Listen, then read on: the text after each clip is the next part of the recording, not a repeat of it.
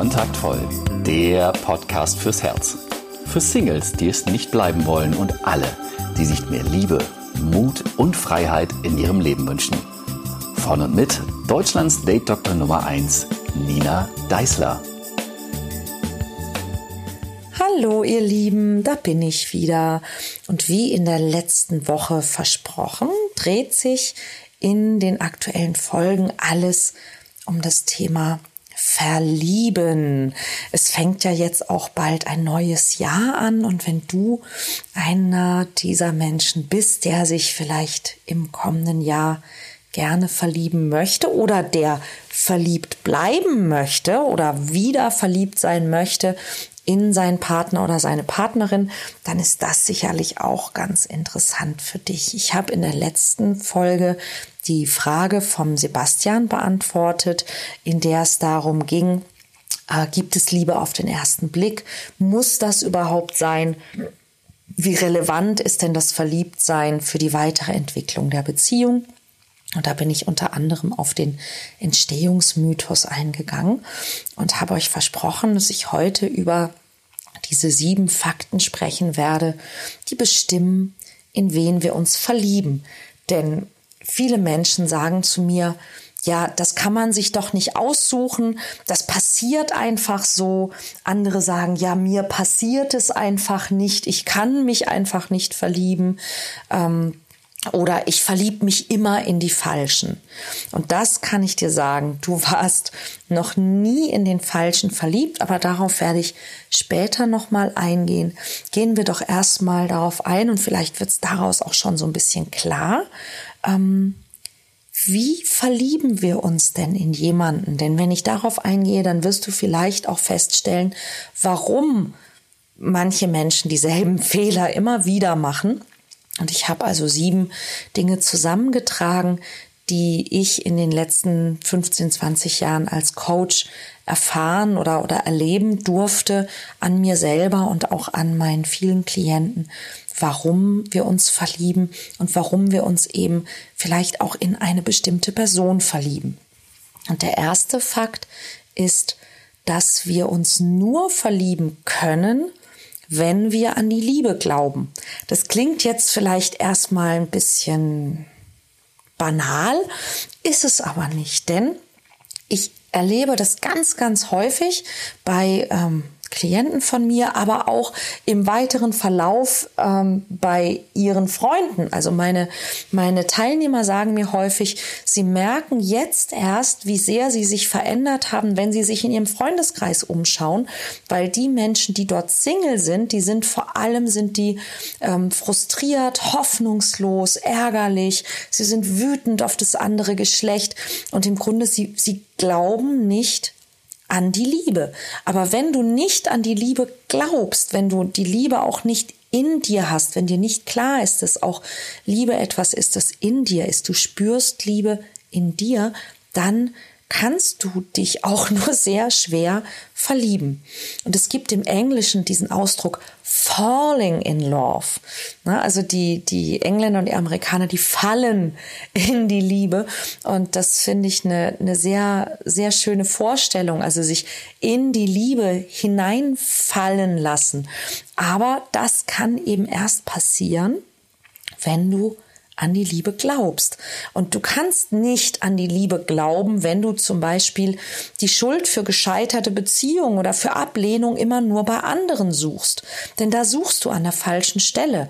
Es ist vielleicht verführerisch zu denken, dein Ex-Partner oder deine Ex-Partnerin oder Rinnen, ja, die waren einfach gemein und böse und blöd. Aber das führt letztlich dazu, dass du verbitterst, dass du dich selbst zum Opfer machst und dass du den Glauben an die Liebe und an das Gute in der Liebe verlierst.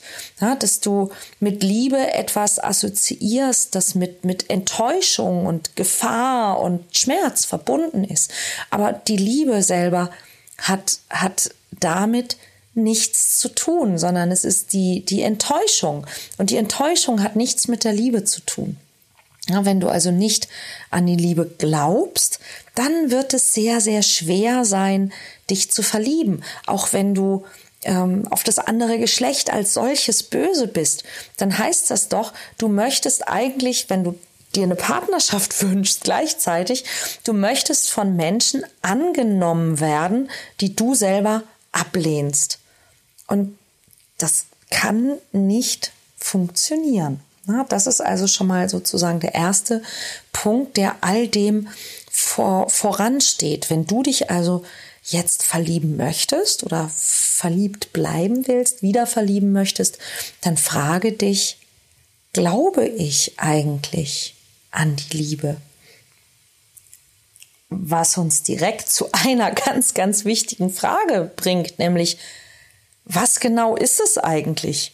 Liebe. Liebe ist ja zunächst mal ein Gefühl. Also es ist etwas, das in dir passiert. Du spürst Liebe. Hm? Du spürst nicht die Gefühle von jemand anderem, du spürst deine eigenen Gefühle. Deine Gefühle entstehen in deinem Körper und sie werden von dir in dir erlebt.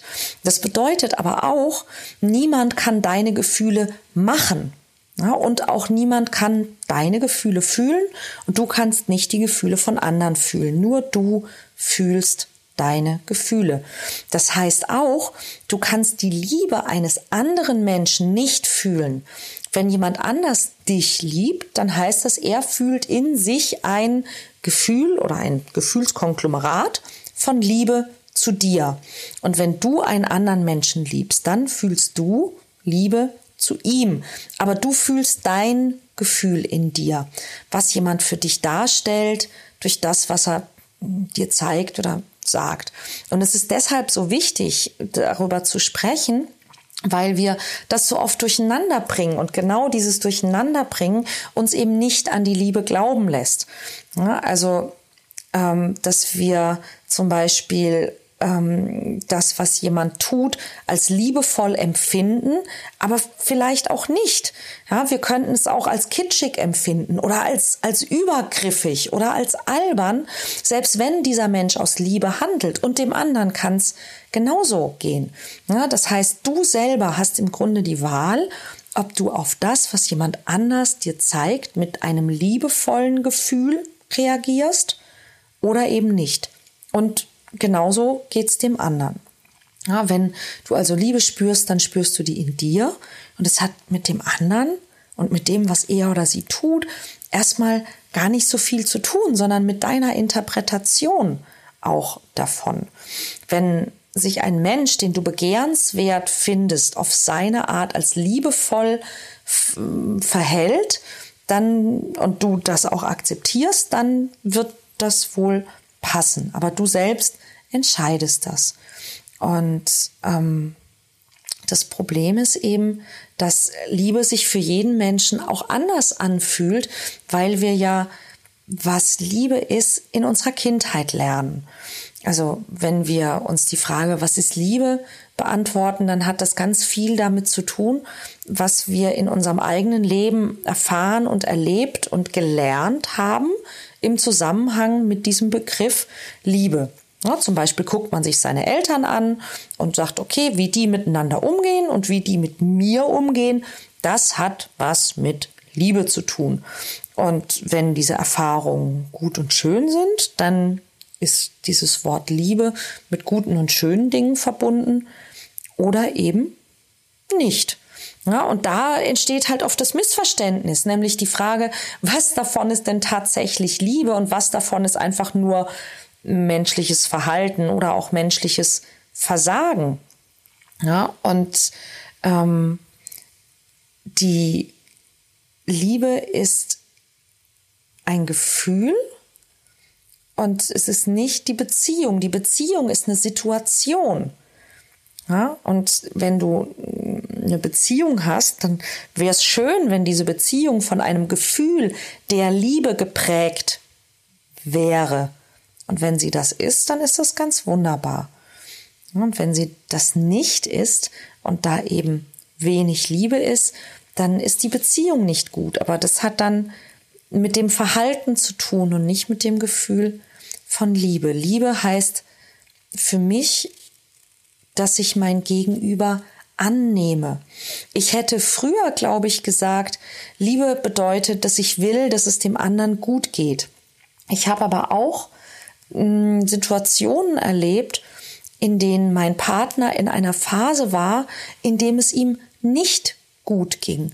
Und diese Phase war für ihn aber sehr, sehr wichtig. Und es gab nicht so viel, was ich dagegen tun konnte. Und ich habe ich habe es versucht und das war sehr schmerzhaft und auch für mich, für uns beide sehr schmerzhaft. Und deshalb merke ich oder habe ich auch gelernt, dass es eben nicht immer heißt, jemanden zu lieben, heißt zu wollen, dass es ihm gut geht, sondern es heißt, den anderen so anzunehmen, wie es ihm eben gerade geht. Ja, auch wenn mir das vielleicht in bestimmten Situationen nicht so gut gefällt oder schwer fällt, weil der andere jetzt eben nicht gerade so ist, wie ich es richtig fände oder wie ich es schön fände. Liebe ist, dass ich meinem Gegenüber, also meinem Partner zum Beispiel in dem Falle, das Beste wünsche und gönne, auch auf die Gefahr hin, dass das vielleicht auch mal nichts mit mir zu tun hat. Liebe heißt, dass ich mein Gegenüber respektiere, dass ich seine Art, sein Geschmack, sein Charakter, seine Wünsche, Bedürfnisse akzeptiere und respektiere. Das heißt nicht, dass ich sie erfülle oder verändere oder auch ertragen muss, wenn ich nicht will. Und was ich sehr wichtig finde, ist, Liebe besteht auch und zu ganz großem Anteil aus Commitment. Ja, das ist so ein schönes Wort, das im Englischen sehr viel sagt und im Deutschen so, so schwer übersetzbar ist. Ein, ein sich einlassen. Ja, Liebe heißt Commitment. Liebe besteht zu einem ganz großen Teil aus Commitment. Also, dass ich zu diesem Menschen stehe, dass ich Ja sage zu diesem Menschen und dass ich ihm Mut mache. Das heißt nicht, dass ich mich dafür selber verleugne oder klein mache oder sonst was, aber dass ich zu diesem Menschen stehe und mich zu diesem Menschen eben committe. Und das sind, das sind Dinge, die, die für mich mit Liebe zu tun haben und die ich tun möchte, wenn ich liebe. Und um mich verlieben zu können, muss ich daran glauben, dass das möglich ist. Wenn du nicht daran glaubst, dass das möglich ist, dass du dich jemandem gegenüber so verhalten möchtest oder dass jemand sich dir gegenüber so verhalten möchte, dann wird's quasi von vornherein schon eng. Das ist der erste Fakt zu den sieben Fakten, die bestimmen, in wen wir uns verlieben. Es gibt also noch sechs andere, und die sind nicht weniger interessant, aber von denen erzähle ich euch nächste Woche. Also, bis dann. Ciao.